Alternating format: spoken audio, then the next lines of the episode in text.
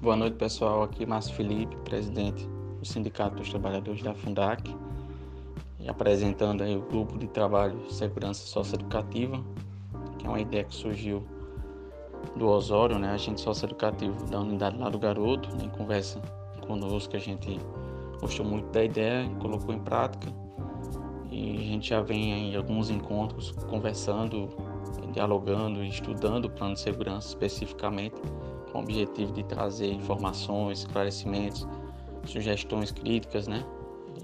Elogios, em o objetivo principal de buscar a sua implementação né? e dar subsídios ao Sindicato dos Trabalhadores da Fundac na representação que nós temos na Comissão de Monitoramento do Plano de Segurança da Fundac, né? É uma comissão composta por diversos órgãos e entidades, né?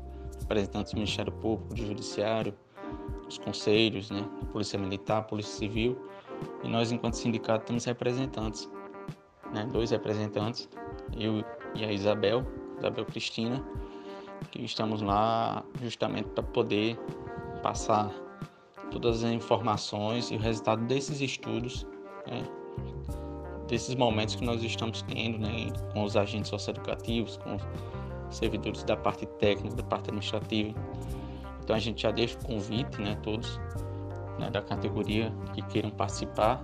Toda segunda-feira, a partir das 8 horas, a gente tem um encontro virtual. Hoje a gente teve mais uma etapa desse estudo do GT.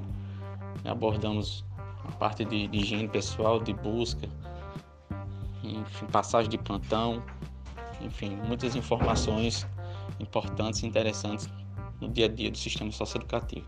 Então fica um convite Desde já agradeço a atenção. Forte abraço.